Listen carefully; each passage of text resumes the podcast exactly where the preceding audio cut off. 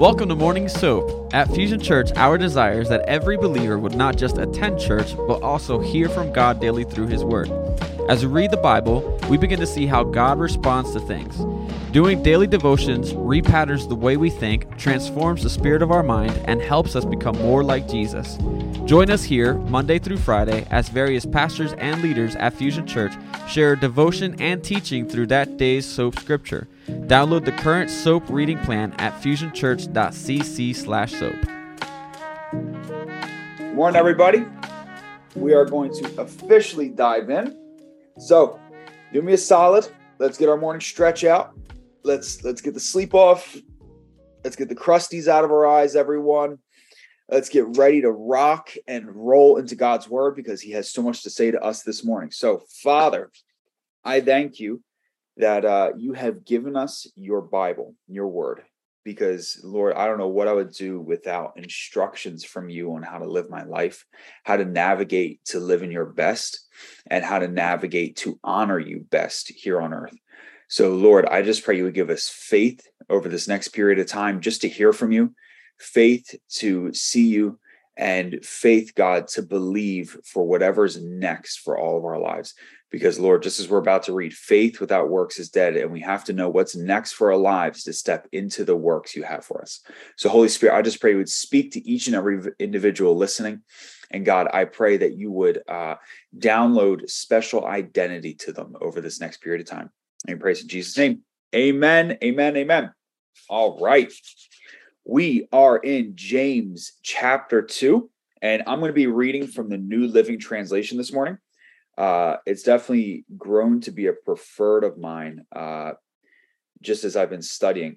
But this is such a good chapter. Uh, James is definitely throwing uh, a couple good haymakers at uh, the the scattered 12 tribes but it's so good because when we dive into these verses we kind of find uh, the conviction but we also find the heart of god. So let's go in verse 1 it starts off it says my dear brothers and sisters how can you claim to have faith in our glorious lord jesus christ if you favor some people over others?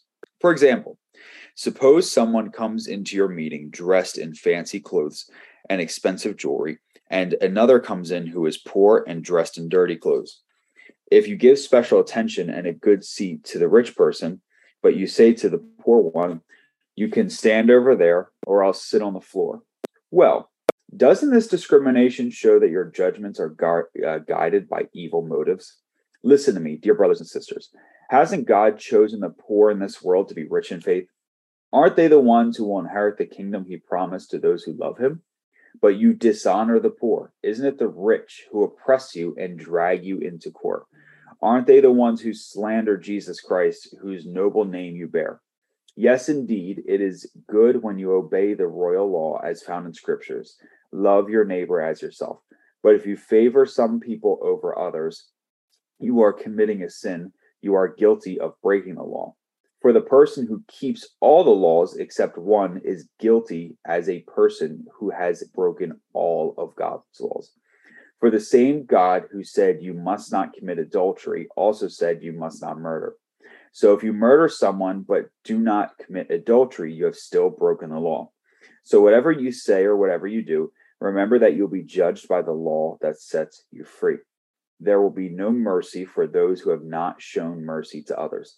But if you have been merciful, God will be merciful when he judges you. What good is it, dear brothers and sisters, if you say you have faith but don't show it by your actions? What kind of faith uh, can that kind of faith save someone? Suppose you see a brother or sister who has no food or clothing, and you say goodbye and have a good day. Stay warm and eat well, but then you don't give that person any food or clothing. What good does that do? So you see, faith by itself isn't enough unless it produces good deeds. It is dead and useless. Now, someone may argue some people have faith, others have good deeds. But I say, how can you show me your faith if you don't have good deeds? I will show you my faith by my good deeds. You say you have faith, for you believe that there is one God.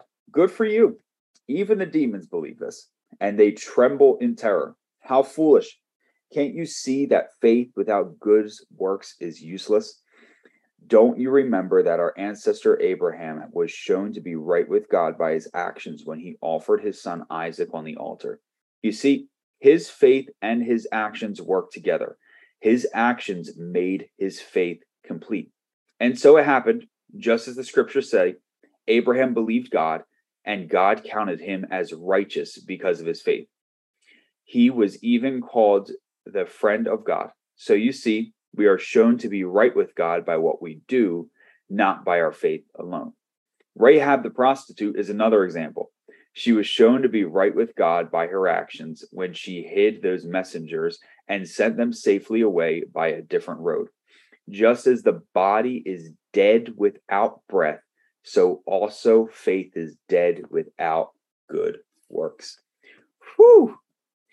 James, it sounds like you got a bone to pick with someone. what a good chapter. All right, uh, why don't you drop inside of the chat? I would love to hear uh, a verse that stuck out uh, stood out to you. What is God saying to you? I'd love to just kind of hear from you guys. Um, you know, what's the Lord saying? And we're just going to be breaking it down verse by verse, uh, kind of highlighting a couple different spots in Scripture. But we are starting out with verse one with this one. It says, "My dear brothers and sisters." How can you claim to have faith in our glorious Lord Jesus Christ if you favor some people over others? Now, it's uh, uh, it's important to always take text in context. I'm pretty sure I've probably said that 30 times since I've been doing so. Uh, text in context is wildly important. So, to get a feel for what James is saying and the message he's trying to convey, reading the prior chapter is really important. So James had been confronting this group since you know the last chapter. Uh, verses 19 through 27 talk about listening and doing and how it is not enough to be a hearer of God's word, but a doer of God's word. You know, even in verse 26 of chapter one, it says, If you claim to be religious but don't control your tongue, you are fooling yourself and your religion is worthless. I mean, that's pretty tough words when you think about it.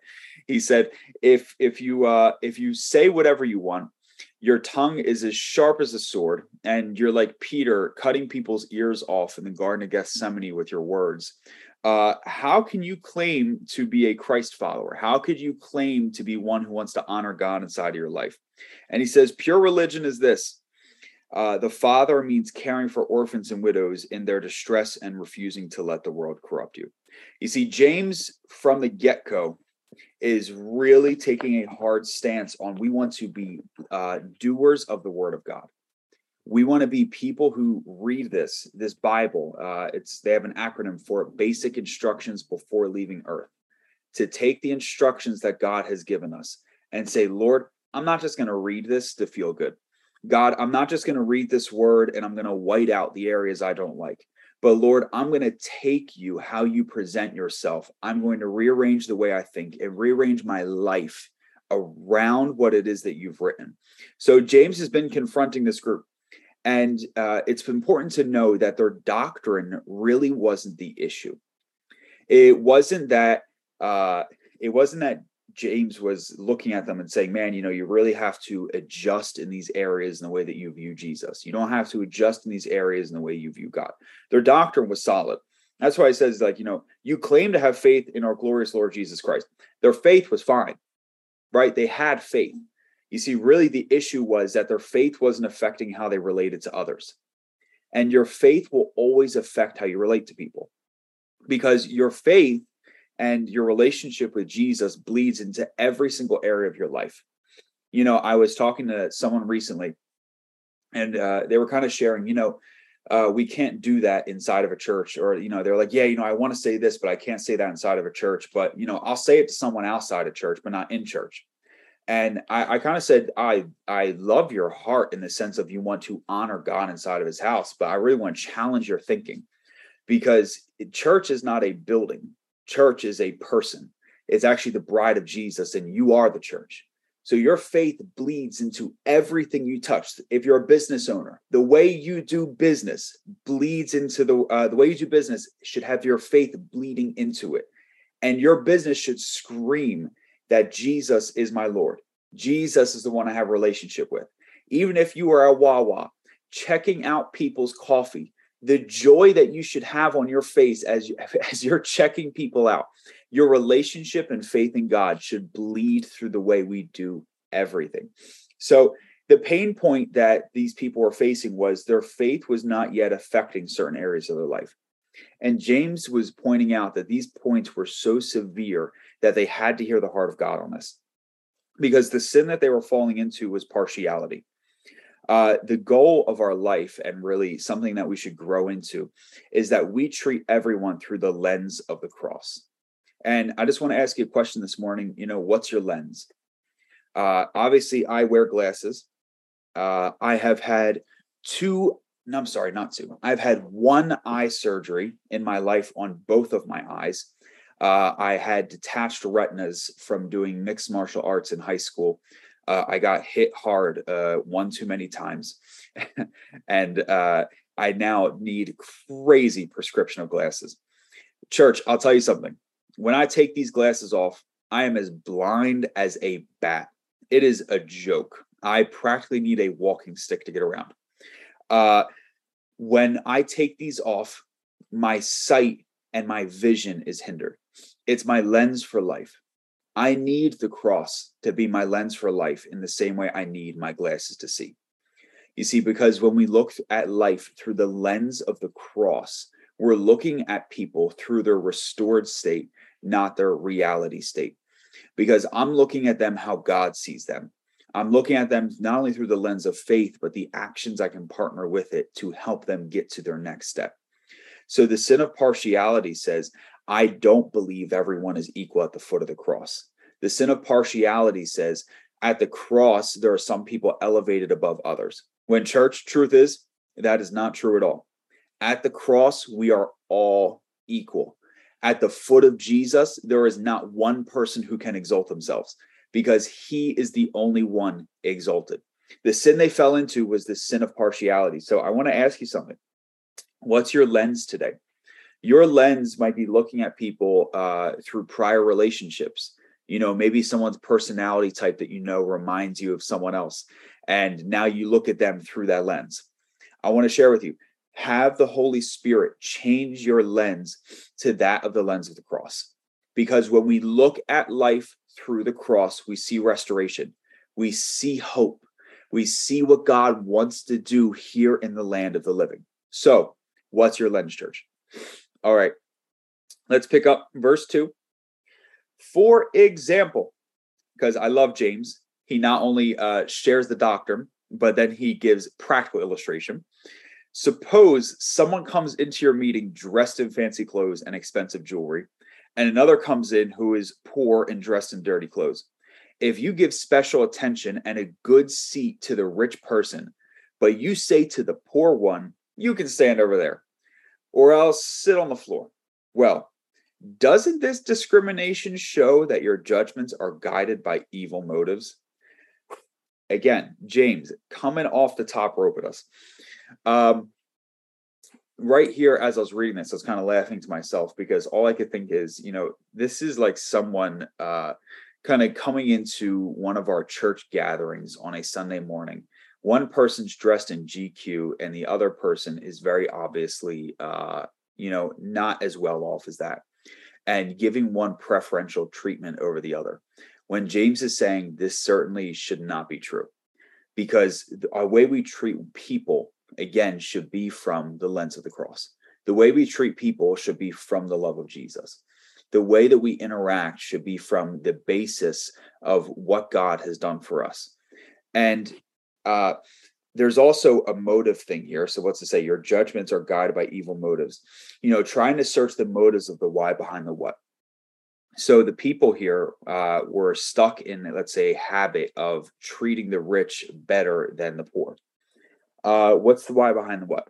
More than likely, these people were trying to uh, get money out of the rich people or get in a solid, let's say, relational standing so that they could get something from them. There is a motive here that I want to speak to. God controls our financial strength. when we are living in financial freedom, God is the one that controls where we're at. So, uh, right here, you know, our what our calling is is to be a generous steward. And the people here were more likely treating the rich better because they wanted to get something out of them. But truth is, everything that I could ever want or need, I want to get from God, not from man. Now, God can definitely use people. God can speak to someone and say, "Hey, give this to this person." I, we've I've experienced that time and time again. However, we want to live from our source being Jesus, not our source being people. And right here, it was almost like they gave a God spot over to a person where their evil motive was saying, I am going to treat you right to get something from you, when the reality is we are servants church. We are meant to be the people that put our lives forward for other people. And and right here, uh, I kind of I put put this note in here. The rich and poor have this alike. They have nothing to offer God that he doesn't already have. And God wanted to speak to their perspective on people. Because when we look at God, I'll tell you what, there's nothing a rich person can offer God that he does not have. God has way more money than the richest person here on earth. My God owns a thousand cattle on a thousand hills. My God, the earth is his footstool and he sits on the throne. Come on, somebody. I don't have to worry about how much money someone else has when my God has more than anything I could ever ask, think, dream, or imagine riches pale in comparison to the riches that God has. Now, mind you, this doesn't mean that because someone's rich, we treat them poorly, right?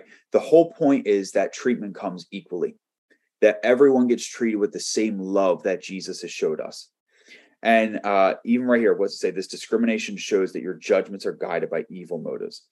Now, regardless of the motivation for favoritism, uh, especially in our lives, whether it be race, class, education, gender, culture, we cannot blame society or our upbringing for this tendency that James calls evil. Understand, we're not talking about discrimination between right and wrong based on God's word.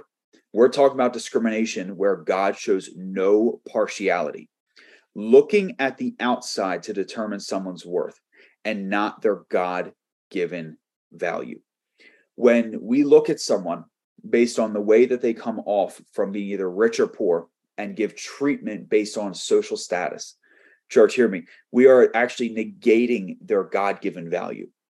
We treat people by them being image bearers of Jesus. And you are an image bearer of Jesus, whether you're a Christ follower or whether you're not. You are an image bearer of Jesus just by being the creation of God. And we treat people just as they are an image bearer of Jesus. So that's kind of like the sin and partiality side that he brings up. And then James starts switching gears just a little bit. I mean, it's still uh, in the same vein, but he starts switching a little bit. Verse five, he says, Listen to me, dear brothers and sisters. Hasn't God chosen the poor in this world to be rich in faith? Aren't they the ones who will inherit the kingdom he promised to those who love him? I love this. Uh, this verse challenged me for a while until uh, the Lord really opened up my eyes while doing ministry. So I've shared some of my story with you guys. Uh, I came to Jesus uh, back in 2014, and I was got I got saved in a youth ministry. I shouldn't have been there. I was 20 years old in a youth ministry that had an age get, uh, cap of 18, and loved serving there. I basically, got saved, started serving the youth ministry, and shortly after, I went and uh, started doing a homeless ministry. God called me to just go roam the streets of Philadelphia, hand out clothes and hand out food. So, what's the answer when God calls? Yes, sir. Absolutely done. You tell me where to go, I'll go there. So, at the time, I had a station wagon and I called it my swaggin' wagon. I threw my clothes, sandwiches, food, hot chocolate, coffee, all the good stuff in the back of the swaggin' wagon and I would drive over to 8th and Market right outside of the Burger King and the PATCO station. And I'd pop the trunk and I would feed and clothe homeless people. I loved it. And people started to know, you know, we made relationships. And there was this one guy that struck me one day. He walks up. I used to make go bags and I hand him a go bag and said, Man, I'd love to pray for you. What do you have going on in your life? You know, how could I best accurately pray for you? And he shared some of his story and he was just very honest he's like you know i'm on the streets because of my own doing and and going through his life and I give him the go bag and just say, man, listen, bless you. I'm praying for you. I watched the guy walk half a block down the street and he gave his go bag away to another homeless person. And like my head kind of cocked. I'm like, huh, I wonder why he's giving it away. We have plenty down here. Maybe he just didn't like the food. Well, the next week I see the guy again. like, hey man, just quick question for you. Last week I saw you pass the bag off. What's up? Like, what happened with that? And he mentioned to me, he said, Yeah, listen, I loved that you gave me that stuff. I loved the food, definitely wanted the food. However, my friend down there, um, you know, they they needed it more than I do. And I said, I mean, listen, I see you guys kind of on equal footing. You know, enlighten me as to where you are. And he said, I have faith for what I need. He doesn't yet have faith for what he needs. So I want to be able to care for him the best I can. I will believe God for my next meal if it means loving him. I was struck because I don't know about you, church. Even in the well off positions that we're in, sometimes my mind, that is not the first place I go because that man was hungry, took the food that was meant for him and passed it along to someone else purely because he had faith for the next thing that God would bring him. And I want to ask you because this is kind of what James is getting at here a little bit. Where have you placed your faith? Where is your faith put in right now? You know, John Wesley says the last part of a man to be converted is his wallet. Uh, and for some of us, that may be so very true, where the last part of our life that has not yet been given over to Jesus is the wallet, the money, right? Because that money can be a lord and an idol to us so often. Uh, and I want to communicate to you there isn't an issue being rich. That's not what James is getting at here. He isn't shaming anyone for being rich or shaming anyone for being poor. Uh, there's an issue with faith being in riches because you're meant to be rich in faith. Your faith isn't meant to be in riches, you're meant to be rich in faith. You see, money can be a stronghold for some of us. And, you know, it, basically the way to find out how do I know if money is a stronghold for me if it has a stronghold on you? You know if money is a stronghold for you if it has a stronghold on you. And you can break the stronghold of money through tithe and giving. Uh, the first time uh, let's say I tithe years and years and years ago. My dad and I were in a really rough situation. I was a Christ follower. I was working seven days a week at the time. I wasn't going to church on Sundays. And uh, the Lord spoke to me and just said, I want to bring you breakthrough, but first you have to give me what belongs to me and I was really confused. I knew I heard teaching about tithing in the church, but I was like, God, I I don't even have the margin for it. I don't have like, please, what do you mean? Like 10% of my income? Are you kidding? You know, bills were barely meeting as it was. And it was on a Saturday night. He spoke to me. Sa- Sunday morning, uh, I decided to write the tithe check. I sent it into church. Monday, I'm sitting inside of the restaurant I was working in, and don't you know, someone walked into the restaurant handed me a check. This happened to me three times working restaurant. Handed me a check and said, "This is for you. God told me to give this to you. I don't know what it's about, but I feel like you really need this money." And this is someone I had no idea who they were. Don't you know that dollar amount was the exact dollar amount that I had tithed, that I had given to God, that I needed to make rent work that month. You see, tithing and giving brings you supernatural breakthrough breakthrough and brings the supernatural of God's bank account into our bank account, where we say, Lord, I trust you with my finances. Lord, I believe this belongs to you. And then my giving brings me into blessing. So that's kind of the, the faith aspect. I want to jump down. Uh, let's jump to where are we at here? Verse 14. It says, What good is it, dear brothers and sisters, if you say you have faith, but don't show it by your actions, can that kind of faith save anyone? Suppose you see a brother or sister who has no food or clothing, and you say goodbye and have a good day. Stay warm and eat well.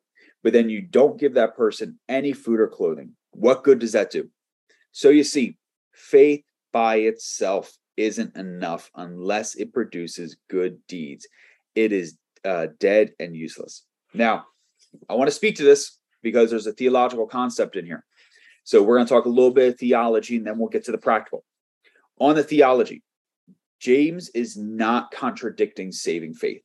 right? Ephesians 2 8, for it is by grace you have been saved through faith, not by works, lest no man should boast. The first verse in the Bible that I ever memorized. You are saved by God's grace, where He looked at you and said, You don't deserve it, but I'm giving it to you anyway. And we access that grace only one way through our faith. When we say, Jesus, I receive you as Lord. God, I have done wrong, but what you did on the cross is greater. Come into my life. I want to have a relationship with you, guide and direct my life. James isn't contradicting saving faith. However, he is pointing out simply that faith has a vibrant way of life. You see, faith itself leads others to Jesus, the one that we've put our faith in. Because here, and I love James, he brings up the spiritual dynamic, but he brings up the practical too. If you look at someone, a brother or sister, someone in the faith, has no food and no clothing, and you say, Bye, hey, have a great day. Hope I'll pray for you, right? Come on, somebody. I'll, I'll pray for you. And then you know, you know well when you walk away, I'm not praying for them. you, as soon as you said, I'll pray for you, that was the that was the last time you put prayer and their name in the same sentence. And you walk from the situation and totally forget, and they stay in the same situation. You see, James is saying, we want us to pray for people. We want us to have faith for people, but we also want to offer practical hope, right? Just like we got done talking about over the Christmas season, the practical hope that is found inside of Jesus. When we talk to someone and they're facing something, even if you don't have the solution in and of yourselves, pray, ask God, Lord, what can I do to be a blessing to them? You know, church, so often, and this is just the ministry life, right? So many people will come to us with whatever problem they have and sometimes we just very simply don't have a solution to what they're going through. Can I tell you, a phone call means the world. When someone's going through a situation and you just call them on a daily, every other day basis, hey, I'm just caring for you. Like, how you feeling today with your situation? Can I pray for you? That's a practical hope of just caring for their emotions, right? Just caring for them when they're going through stuff. Because he says, if you have faith, we show it by our actions. And verse 17, just like it says, so you see, faith by itself isn't enough unless it produces good deeds. It is dead and useless. It is impossible, or excuse me, it's possible to have a use, useless faith that is not accomplishing anything in life. If you say you trust God, it should affect your feet. Once you become a Christian by faith alone, your faith has to get married to works then what you believe about eternity will become real in your history. Your faith should have feet. You see, your faith starts having feet and walking into your life and starts walking out. Just what say the uh, the uh, oh the armor of God was it the the shods of uh, the gospel. When you're going forward and you are walking in the works of Jesus Christ, saying, "My God has saved me," we want to see breakthrough inside of your life. And you see, your faith, just like I said, gets married to your works. You can kind of view when you start serving God, when you step into the ministry, the thing He's called you to. You know, we have some people onboarding onto our youth team right now. And the way I like to explain it is you are now marrying your faith to works. You're marrying what you say you believe in Jesus and putting it into action to invest inside of people. And that's anything you do in life. You step into outreach. What I'm saying is, my faith now has works. Right? Come on. Heart for the House is this Saturday, church. A practical way of showing faith, showing up to Heart for the House, even though you may not want to. Even though you don't need to know how to use a drill to show up for Heart for the House, there are stuff that need to get swept. You know, we show our faith practically when we say, God, put feet to our faith. Lord, I don't want to just say I believe in Jesus. I want to serve Jesus here too. And that goes with that person you drive by. That's I, I saw him was it just yesterday? There was a homeless guy uh, right by English Creek, and you're driving past, and it's like, okay, where's the nearest Wawa so I can get him a Sizzli and hand it off to him? Well, you know, he's probably not on the Daniel fast. I can get him something to eat, right, church? So you want to say, where can I put feet to my faith? And just soon, I'm going to give a little plug without revealing uh, soon we're going to be giving a great on ramp for us to give feet to our faith inside of the church. So I would start praying now as an application God, where do I need to start showing my faith by my works? Where in the house, in the heart for the house? uh, outreach, youth, kids. Come on, uh, GX. Lord, how do I need to put feet to my faith? Lord, what would honor you and glorify you best inside of my life? So let's let's uh, go through verse 18. It says, Now some may argue, some people have faith, others have good deeds. But I say, How can you show me your faith if you don't have good deeds? I will show you my faith by my good deeds my faith is shown before my even open my mouth. I show my faith by my life before my speech. Church, you may be the only Bible, the only gospel, the only experience that someone has with Jesus. If you are the only experience someone has with Christ, show them Christ the best way you can. Love them. And I want people to know I'm a Christ follower long before I ever speak. Uh, I have a friend of mine, and before they knew that I was a Christ follower, like we would just kind of interact with each other, and we saw each other multiple times, and uh, I was just loving them. Like I, I, I was just kind of I was being a Christ follower, right? And I noticed the first time we connected, uh, I mean, they cussed like a sailor. I'm not even playing church. It was like every other word, just bleep, bleep, bleep. and it was great connect with them. And I never said anything, but obviously I don't cuss. And we had a great conversation. Uh, you know, it, it was great. Hey, want to connect again? Sure. Second time we connected, I noticed the language started to clean up a little get a little bit. Third time we connected, I noticed there was not one single word that was said. And finally, the conversation comes up of, "Hey, what do you do for a living?" And I said, "Oh yeah, I'm a pastor." And they said I knew something was different. I just didn't know what it was. And of course, my first question is always, is it a good different or a bad different? I need to know. Like, am I just being weird? or or do you feel safe and loved? like, like, you know, shoot it straight with me. uh, and they said, no, I I just feel cared for. It's just different. And they found out I was a Christ follower before I ever opened my mouth. They started fishing, wondering what's different about this church let people know that you love Jesus through your love for them before you ever say anything. You know, there's an old saying, uh, preach the gospel, use use words if necessary. So what we do is our gospel being preached is from our actions. Our gospel being preached from our works. Our gospel is being preached by what we do. And my words just follow and confirm what it is that they're experiencing. You know, we uh we we as a staff were listening to a podcast recently and it has to do with like church culture stuff and just different things to tweak you know i'm just kind of let you in on the back end right? In this podcast i loved what they brought up. They said our we want our greeting ministry hospitality you know our church from the door to the worship center to love on people so much when they walk in the front door so that by the time they hear the message of Jesus in the sermon, they are just getting validation for the love they experienced in the lobby. That is so incredible to me. So basically, what this thing is saying is we want them so very loved from the point that they walk into the door to the seat that all they're getting is a validation on their experience. All they're getting is hey, this is the Jesus that you just experienced in the lobby when someone waved at you and said good morning. When Doug dances with his pop up signs, come on. When Alicia's brewing the coffee, come on, somebody. When Christy is making sure that we got fresh water and donuts ready to roll. And we want to make sure that our love is getting as showing before the message of Jesus is ever even spoken about. Because believe it or not, God, uh, people can see the love of the Father inside of your eyes. All right, James closes this chapter up, and we're going to close it up with this too.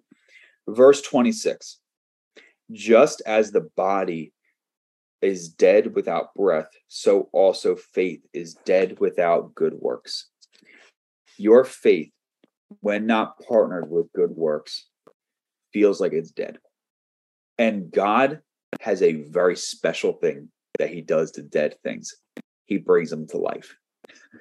Jesus doesn't just leave things dead. That's why I love Jesus because he says, listen, the body without breath, dead, gone, useless. Your faith, no works, dead, It has no life coming out of it. Why? This life he's talking about is life inside of others. Right here, he's saying, This Jesus that we follow can bring life to your faith through works. Some people, I shouldn't say some, I, I, I, I see it all the time. We start to feel like we're getting stale inside of our faith. We start to feel like we're getting stuck in a rut, stuck in a cycle, uh, we you know, and many times the first thing that gets affected is we either stop serving or we stop going to church, and our church attendance will decrease. We'll start serving less, and we just feel like we're in a rut. We feel like we're stuck. Um, you know, it's like almost like a why bother mentality. Uh, I want to tell you something. When we show up to serve with all of our heart, all of our mind, all of our strength, and know the why behind the what, I'm serving so other people experience the God I put my faith in it is so very hard. it is so very hard to get stuck in those ruts because that why starts to inspire you to give, be a hope dealer, right? To be a life giver, to show others the life that we believe in. And I, I watch and it breaks my heart. Uh, I just got done speaking with someone a couple weeks ago. They said, "Yeah, I'm honestly, I just I don't know why I even serve anymore. You know, I don't know why I'm coming to church." And all I could think is, we need to find a place for you where when you serve, you feel inspired, where you serve, you feel full, where you put your yes to, and it's and all of a sudden your faith starts coming alive. You know, there are some people, and my wife is one of them. I'm I'm gonna out her. My wife is one of them. My wife serves in youth and she loves serving alongside me. But can I tell you, church, my wife doesn't like teenagers at all. She'll love them, can't stand teenagers. Me, I love teenagers. I love them. They're my people like I, I, don't know what it is. Uh, it's something about their attitude that just like it makes me laugh, you know. And it, I don't know. They need the gospel, and I love it. But she can't stand them. Ready? Vice versa. My my wife loves kids. She will sit in the nursery all day long. Me, don't put me in the nursery. I'm not holding a baby. Not nothing against your baby. Your baby's great, beautiful, kind of looks like an alien, but awesome. Love you, kid. Uh, the last time I was put in the nursery was Christmas Eve. And you know the first thing I did? I I grouped up all the teenagers in the building that I could find and I brought them to the nursery. And I said, "Here you go guys. Here's the kids. Take care of them." and I made sure that the kids were taken care of. Church, I've never changed a diaper in my life. Come on. Now, my, my wife loves kids, loves children's ministry. She is inspired when she serves in kids she is like what's the next what can i do next i i want to you know what is it what is it because her faith is alive through her works when we serve when she serves in kids my faith is alive when i serve in youth with the teenagers my faith is alive when i get to hop on here when i get to do soap with you guys right your faith comes alive when you find that place that passion that calling because you were made on purpose for a purpose, church. And when you find what that purpose is, when you find that work that brings your faith to life, there's nothing else like it. It is so addicting and you just can't get away from it. So, church, where can your faith come alive this week? Because I'm telling you, there are so many places inside of the church, there's so many places inside of the world that need to hear your story of faith that need to see your faith on display through your works, loving people and leading them to Jesus. So don't let your faith be dead. And if it is, be real with yourself today, right? Like just say, okay, like th- this is where I'm at. I need to get my heart right before God. But here's the thing that Jesus does He doesn't leave things dead. He always wants to bring life to us, and He wants to bring life to your faith today. All right. Amen, church. Come on, let's pray. I'm going to believe for big things for you today. So, Father, thank you for each and every person inside of this call. And Lord, I just pray that you would give us a vibrant faith today. Wherever we may be in our faith journey, whether it be figuring out what works we need to express, uh, whether it be that ace place, that alley, that street that we need to occupy, Holy Spirit, I just pray you would give us a next step that would lead us there. And Lord, I pray that you would give us uh, not only a vibrant living faith, but an enduring faith. because just as the Bible says, if you do not grow weary in doing good, you will reap a harvest. So, Lord, I just pray that you would give us a faith that has life, vibrancy, expectancy, one that sees miracles, but also a faith that doesn't want to give up after a couple months, a faith that wants to push forward through all the years of our life, knowing, knowing, knowing with deep conviction that if we do not give up, if we do not give in, then we will see your goodness here in the land of the living God. So, Holy Spirit, I just pray you would breathe on every individual inside of this call, every individual listening to this later on. And Lord, I just pray that you would show us the next.